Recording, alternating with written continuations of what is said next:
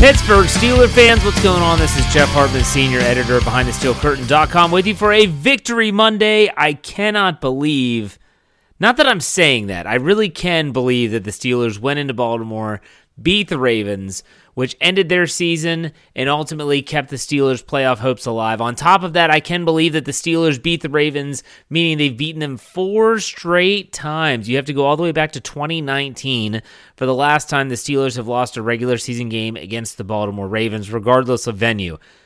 What I'm surprised about is that the Jacksonville Jaguars found a way to not just beat the Indianapolis Colts in Jacksonville, which, by the way, you talk about the Steelers winning four in a row. I said this on Friday. Dave Schofield said it last Thursday that the Colts haven't won in Jacksonville since 2014, and that streak continues. The Jaguars do the thing, they get the win. The Steelers find a way to beat the Ravens 16 to 13 in overtime. And at the time that this is being recorded, because I'm not waiting until the morning, I can't wait until the morning. This the Chargers are up on the Raiders. And as long as that game doesn't end in a tie, the Pittsburgh Steelers have punched their ticket to the playoffs. And they would be traveling to play the Kansas City Chiefs in Arrowhead Stadium next weekend. When? We'll find out. As of right now, we don't know. But the fact that this has become a reality. So, unless the Raiders and Chargers tie, in which case a lot of the talking points in this podcast might be moot, Unless that happens, the fact that the Steelers have somehow, some way clawed their way back into this playoff picture is remarkable. I mean, it's absolutely remarkable. Before we get too far ahead of ourselves, I want to make sure I take the time to remind you, the listener, about BehindTheSteelCurtain.com. It should be your one stop shop for all things Pittsburgh Steelers. Make sure you go there for the latest playoff scenarios, updates, injury updates, things like that. We have it all. It's all going to be broken down for you right there in one spot, behindthesteelcurtain.com. On top of that, your podcast platform. If you're listening to this on Twitter or social media, or if you're listening on the website itself in the Megaphone player, you can find us in all of our content wherever you get your podcast. Search Steelers or Behind the Steel Curtain, subscribe, follow, whatever you have to do so that you don't miss a thing. That's Apple Podcasts, Google Play, Stitcher, Anchor, Pandora, Spotify, where you can give us a five star rating now. Do that, please. Also on Apple Podcasts, do that. Give us a five star rating. Love to get our ratings up. We appreciate all the help there. Uh, that way you don't miss anything. That's not just my Let's Ride every Monday, Wednesday, Friday, but that's Dave Schofield's Stat Geek on Thursday, the live mic on Tuesday, all of our noon lineup and our PM content. You don't want to miss it. You don't want to miss it. And I'll tell you what else you don't want to miss is anything pertaining to these Pittsburgh Steelers, I got to tell you, I'm on cloud nine right now. I am on cloud nine. And even if this stupid Sunday night football game, which I'll get to that when the winners and losers segment in the second half, even if this stupid Sunday night game ends in a tie and the Steelers don't make the playoffs, I'm still on cloud nine.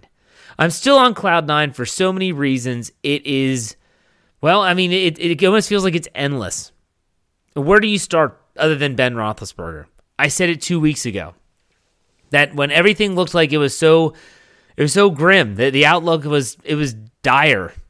The Steelers had just gotten shellacked in Kansas City, and everyone's like, "Oh, here come the Browns on prime time, and then the Ravens. They might not win another game." And I said, "Look, whether they make the playoffs or not, Ben Roethlisberger has a chance to have a legendary finish to his career by beating the Browns at home on Monday night, going into M&T Bank Stadium and beating the Ravens. It's exactly what he did." But it's not just that. This game was so much different than Monday night.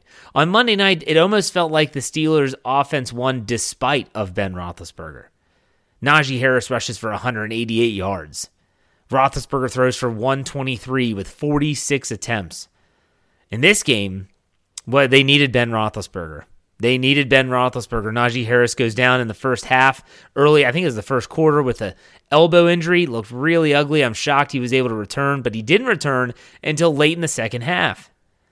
Benny Snell did an okay job. I'm not here to crack down on Benny Snell. I said in the post game podcast with Dave Schofield, I said, look, I, I was impressed with Benny Snell. If Benny Snell is your number two next year, I think fans should be happy. Najee Harris could actually take a break from time to time. But this offense is so much better when Najee Harris is in the game. And when he returned, shock to no one, anyone that's paying attention, that is when things kind of started to turn around. Things started to open up. Roethlisberger started to find some of the open receivers more. He trusted things a little bit more. And Najee Harris made some great plays the one handed catch, the 14 yard run that set up Chris Boswell's game winning field. But they needed Roethlisberger. Third down conversion on that last drive in overtime. Third down conversion, Pat Freiermuth. What a throw. What a freaking throw that was. Go watch the replay of that throw. Roethlisberger has about a one foot window to put that football in and drilled it. Drilled it. And then you go to the second third down conversion to Diontae Johnson. Another great route by Diontae Johnson, wide open. There you go. Fourth and eight. Fourth and eight, the Steelers convert to Ray Ray McCloud. Not a pretty play. As pretty as the Freiermuth reception was, this one was ugly, but nonetheless, it got the job done, moving the chains. They needed Roethlisberger in this game, and he delivered. He delivered again. What a fitting way to end your regular season and your regular season career than to have the team on your back and you're the one leading them down the field for the victory man, this is just awesome. It was so great. So great. And the defense played great. I, I was so happy to see Terrell Edmunds have a good game. I'm going to get into more of these individual accolades and stats in the second half. Terrell Edmunds had a great game, come up with an interception. How, how can we not say anything about TJ Watt? I'll be curious, by the way. I'll be curious to see if TJ Watt doesn't get the sacks necessary to be the lone sack king of the NFL. You all watched that play at the beginning of the game uh, I believe it was the first quarter, maybe second quarter, where uh, Watt there was a fumble. It was a kind of a botch snap. Tyler Huntley gets the ball, picks up, definitely has possession, and then here comes T.J. Watt, forces the fumble. They everyone thought it was a sack. I was not alone when I tweeted out, "Yes, he did it. He tied it. Congratulations, T.J. Watt." And then it gets taken away. The NFL or the statistician says, "No, that was a forced fumble. That was a run." It wasn't a throw. Well, he wasn't a thrower at the time. So in that regard, he gets he loses that sack. He does get a sack later, so he's definitely tied. I wouldn't be shocked. I would love it if the NFL were to say we're decided to give him a sack on that play. Therefore, he would finish with I believe 23 and a half sacks would be the sole both official and unofficial sack king of the National Football League. TJ Watt a phenomenal game. There were so many plays though that kind of got forgotten. They kind of not get swept under the rug, but the, the plays that honestly you watched and they were huge, but just because of the way things ended and because of the overtime and because of the the stress and the anxiety of the moment. How big was that pass breakup by Minkah Fitzpatrick on Hollywood Brown on the sideline? Like no one's talking about that play. Hollywood Brown toe taps the sideline. He has the ball in his possession until Minkah Fitzpatrick comes over and separates the football from his hands. A tremendous play. Absolutely tremendous. What Cam Heyward, and I'll talk about Cam in the second half. Just a monster. Just a monster performance. Chris Boswell, so good. So reliable. And I know he's missed some kicks. Um, everyone's missed kicks this year. But so, did anyone have a doubt? I didn't. That he was going to make that game winning kick? Get out of here. Get out of here. Already had the tweet written up before he even kicked the football. Get out of here. Still, I mean, you know, game recap, everything. It was amazing. Uh, there's just all these small plays. Cam Sutton's Cam Sutton's interception in the end zone of Huntley took points off the board.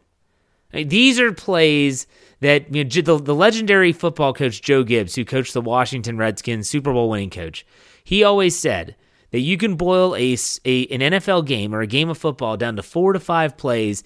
Which way those plays go is how the game will go. And in this case, the Steelers made those plays. Whether it's those conversions that I talked about, whether it's the, the, the Najee Harris 14 yard run, whether it's Minkah Fitzpatrick's pass breakup, whether it's TJ Watt's sack or Chris Wormley getting pressure or Cam Heyward getting to the quarterback, all these little plays add up. Ray Ray McCloud's great returning. He had some great returns in this game. Just really, really great to see the Steelers kind of put things together. Was it a pretty win? No, but I would I'll take an ugly win over a pretty loss any day of the week. But I want to continue with something, and I want to kind of bring this regular season full circle. I might dive into this more on Wednesday, But I wanted to get this in now because if if the Steelers make the postseason, which we all assume they will, well, we're going to be diving headfirst into that, and I feel like it's going to get uh, kind of lost in the shuffle.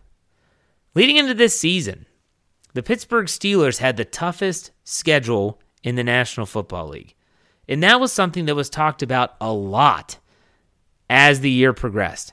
Everyone was saying, you know, in the preseason training camp, oh my gosh, hardest schedule out there, hardest schedule out schedule out there. And yet, as the season went on and the Steelers showed some struggles, it's almost like people kind of forgot that simple statistic that the Steelers had the most difficult schedule in the National Football League. But let's just go back and take a look here for a second. Okay, the Steelers lost seven games this year. They finished the regular season 9 7 and 1. The Bengals, they lose two times to the Bengals. The Bengals finished 10 and 7. They're in the playoffs, won the division. They lose to the Packers. The Packers finished 13 and 4. They're in the playoffs. They lose to the Chiefs, 12 and 5. They win their division. They're in the playoffs. They lose to the Raiders, 9 and 7. If they win Sunday night, they're in the playoffs. They lose to the Chargers, 9 and 7, in the playoffs if they win. And the lone team that they lost to, the Vikings, 8 and 9, still were in playoff contention almost up until the end. You know, the the losing to the bad teams, I understand where that's still kind of a talking point. And the Detroit game is going to stick out like a sore thumb. But let's also not forget that that was a game that the Steelers didn't have Ben Roethlisberger at the ready. They had to go to uh, Mason Rudolph on a Saturday. I remember sitting in my kitchen, and all of a sudden it comes through on my phone Ben Roethlisberger's on the COVID 19 list, won't be playing. And I'm thinking to myself, oh my goodness. So you have that situation, but look at those teams Bengals, Packers, Chiefs, Raiders, Chargers. They're good football teams, people. They're good football teams. The Raiders were red hot when the Steelers played them in week two. You can't think about teams at that time, meaning right now. So maybe the Raiders were struggling, even though they're not struggling right now. But at, at the end of the season, but they were really, really a red hot team when they came to Heinz Field in week two. And the Chargers were really flying high. It's a situation where the Pittsburgh Steelers did have a tough schedule and they just seemed to find a way. But another thing here is that the Steelers have been taking the football away. They've been taking the football away on defense. You want to point to something that's like, okay, where does that one statistic that the Steelers could, you can say they'll win if they do this? It's take the ball away. In the last four games, the defense has generated nine turnovers. That's 2.3 a game. That shouldn't be a shock to anyone that they went 3 and 1 in that stretch. The first 13 games, the defense had 13 takeaways. That's one per game, and they went 6 6 and 1. They get those turnovers, they win football games. The recipe for success with this team is is really clear cut, and we'll, I'll talk about that again in the second half when we get to winners and losers. But ultimately, I want folks to sit back and be able to take this, take in this regular season regardless of what happens in the playoffs, if there's a playoff berth or if there isn't, doesn't matter. Take in this 9 7 1 season at face value. We talked about the schedule, but also we didn't talk about the injuries to players like Tyson Alualu, Stephon Tuitt never playing, the COVID issues, the groin injuries. I mean, I could go on and on for crying out loud. This last game, they didn't even have their defensive coordinator. Mike Tomlin was the one calling the defense, he and Terrell, Teryl Austin. They've had a lot of issues. Now, have they had injured reserve issues like the Baltimore Ravens? No. No, I, I can't think any team has been as uh, decimated by these huge injuries to players like J.K. Dobbins and uh, Marcus Peters and Marlon Humphrey and you name the big time player for them, and they're probably either on IR or banged up. I got a text from my buddy who's a season ticket holder for the Ravens. Said, "Hey, congratulations, you beat us with a fourth. You beat our fourth string." Of course, my response is, "I'll take any win I can get against you bums." But he's like, "Ah, you know, we're in a better spot because now we get to draft higher." Blah blah blah. Well, whatever. That's fine. They'll be watching the Steelers play in the playoffs. But take this season in for what it's worth. Not just Ben Roethlisberger's last season. Take it in for the fact that this team never quit when everyone wrote them off. And Mike Tomlin said this after the game. He said, You all wrote us off after one and three start. And a lot of people did. A lot of people did. They were able to find their way back, claw their way back to being significant, to being relevant again, and then when it mattered most, it, it, they got the job done. And I'm not talking about Jacksonville and Indianapolis. I'm talking about they had to take care of their own business. One of the worst things that they could have done was not take care of their own business, but they did. They got the job done. And there were a lot of players that deserve a lot of credit for that win. And we're going to get into that when I have 10 winners and four losers coming up right after this break. Stay tuned.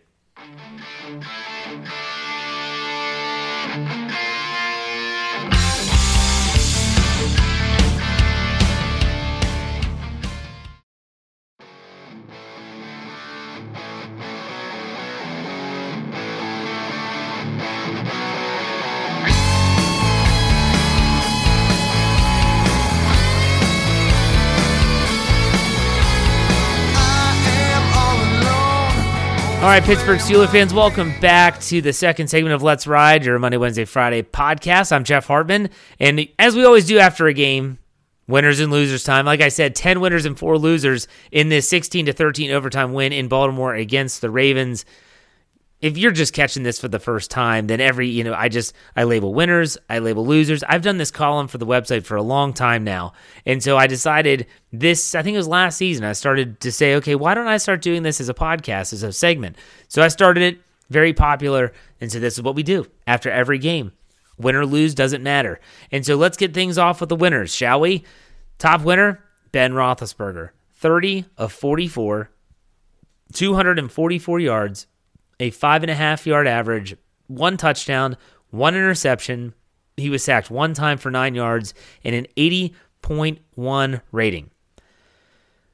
Like I said earlier, like on Monday night versus the Browns, it wasn't pretty. I don't know if there's going to be a game that we watch where the Steelers offense looks pretty or that it looks smooth or that it looks like it's a well oiled machine. I'm not sure if that's a possibility with this offensive line. Nonetheless, when the team needed a drive from the future Hall of Fame quarterback, he delivered. The third down conversions, uh, the fourth down conversion to Ray Ray McCloud, where they won the game. That's where they needed him to step up, and he made the plays. The defense did plenty, and the offense, like I said, it wasn't perfect, but his Roethlisberger's late game heroics continue. And they're probably going to continue until the day he officially says, okay, the season's over, I'm done. But those heroics have the Steelers playing another week. And it's those type of moments that, for me, mean more than just a stat line. Ben Roethlisberger had completed 30 of 44 for 244. Not ridiculous numbers. A rating below 100. And there's going to be some that say, oh, that's should he really be on the winners list? Yes, he should, in my opinion because he had another late game comeback. He took the team down the field and got the W. So he's on the winners list. Next winner, as expected, TJ Watt. Stat line five tackles, three solo, one sack, one tackle for loss, one pass defense, one quarterback hit, and one forced fumble. Look, will Watt be given the half sack necessary for him to become the lone sack king? I don't know. I don't know. Ben Roethlisberger sure was lobbying hard for him in his post game commentary. They were asking him questions, and he said, I'm not sure, but I hope the NFL gives TJ Watt a half sack. I hope the NFL gives TJ Watt a half sack. Said it more than once, I think maybe two or three times actually. And it looked like that was the case until that first half play was ruled a fumble and not a sack. Nonetheless, Watt's name is at least next to Michael Strahan's atop the NFL's all time sack list. But, uh, you know, other than that achievement, I guess Watt was just his usual dominant, dominant, force on the football field. So I guess it's just another day in the office for T. Trent Jordan Watt. No, hmm, no hum. A stat line that feels like I'm writing a book, but still, TJ Watt is a monster. If you didn't know that by now, wake up. Chris Boswell's the next winner. Three for threes on three for three on field goals. He had the game winner in overtime, and he was one for one on the extra point. What else did you expect here? I mean, really, was anyone watching that kick the game winner in overtime. Was anyone even concerned? I, I wasn't. I honest to goodness wasn't. There was a time where I would have been, not anymore. I had it written in the recap. I had the tweet, like I said, already done because he is Mr. Reliable and he is, well, he's reliable. And so, yes, there have been some hiccups along the way. He's missed some extra points. He missed a couple field goals, one in Minnesota, especially. But you know what? When it matters most, it seems like Chris Boswell is making the play more than he isn't. He deserves to be on the winners list because he's just that good. Cam Heyward, stat line six tackles, six solo, one sack, two tackles for losses, and one quarterback hit. So Heyward got a sack, gave him 10 for the regular season. It's only the second time he's hit double digits in his career. Uh, it is it's often believed, and I, I, don't know if the statistics totally break this out, but that he, he plays his best when Stephon Tuitt isn't in the lineup. And for me, that kind of reminds you, if you're a Penguins fan, that sometimes Evgeny Malkin plays better when Crosby's not in the lineup, and vice versa. Uh, and so the one thing that's different with Heyward's season this year in 2021 is that usually if Tuitt's not in the lineup, he has Alualu next to him to really help ease that burden. He didn't have that this year. He didn't have Tuitt. No Alualu, he still dominated. In my opinion, this might have been his most impressive game of the season.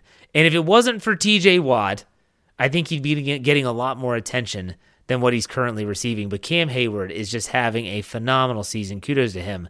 Just tremendous. The next winner is a group. It's pass catchers.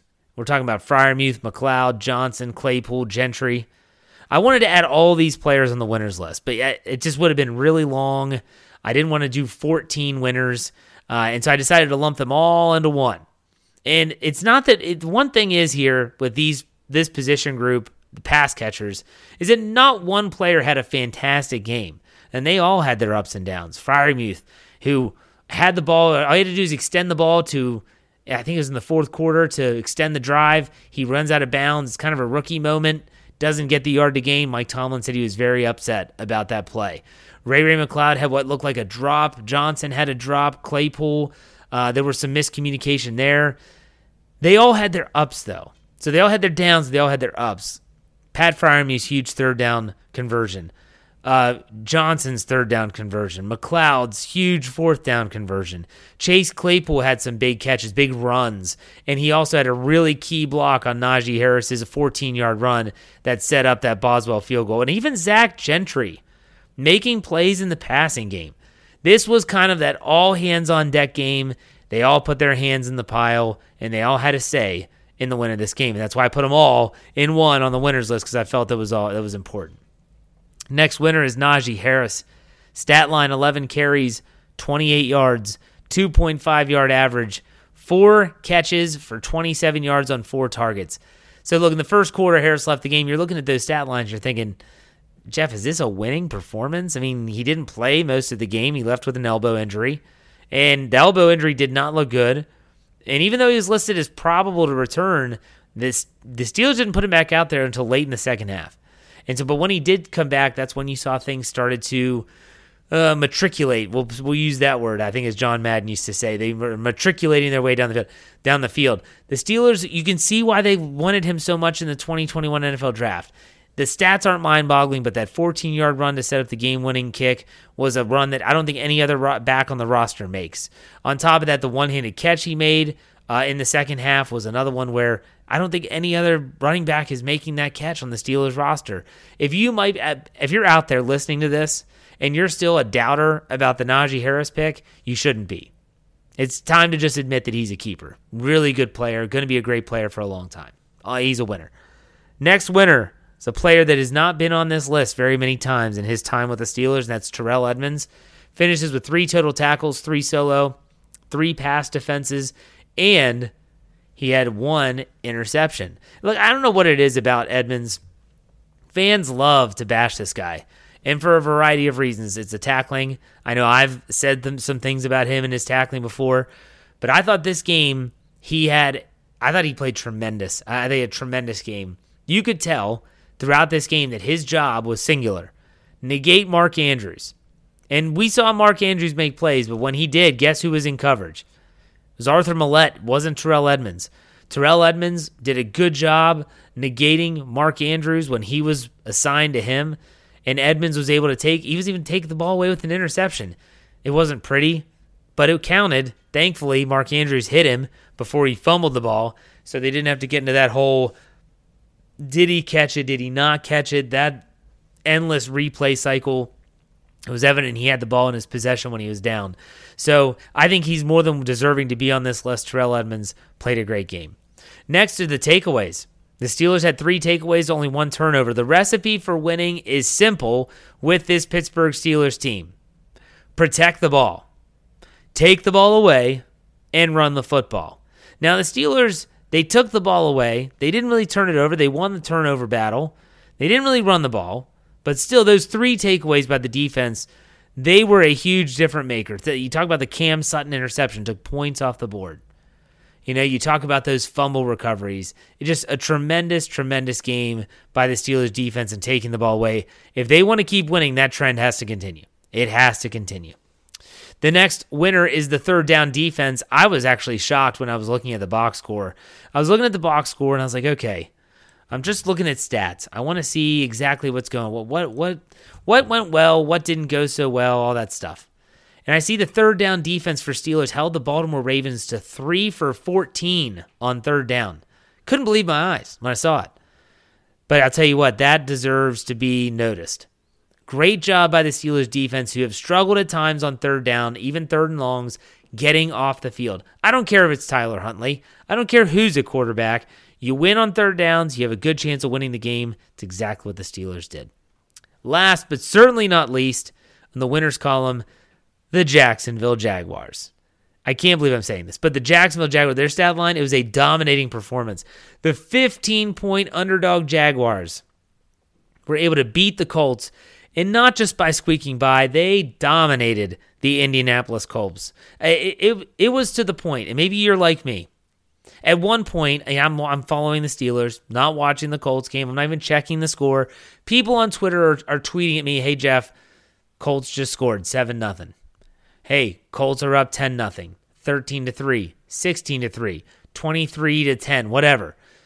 And I'm sitting there thinking, "Oh my goodness, I cannot believe the way the Steelers game was going, it did not look good and you're thinking to yourself, are the Steelers going to squander this miracle gift that the Jacksonville Jaguars are giving? Are they are they going to squander it away? You know, no one in their right mind thought that there was any chance. I didn't predict them to get to the playoffs almost everyone on our staff pick said that they weren't going to get to the playoffs. They they might have predicted they were going to win this game, but they weren't going to. They didn't predict they were going to win and get an in. So the Jacksonville Jaguars dominated the Colts, and it was it was to the point where you were thinking, "Oh my god, I, I cannot believe this might happen." Thankfully, it didn't. Thank you to the Jacksonville Jaguars, Indianapolis Colts. I don't know what to tell you. I don't know what to tell you. That's rough. That's tough. We'll put it that way. So there are your 10 winners. We'll go back over them again in case you forgot. First was Ben Roethlisberger, Benjamin Todd Roethlisberger. Next was Trent Jordan Watt, TJ Watt.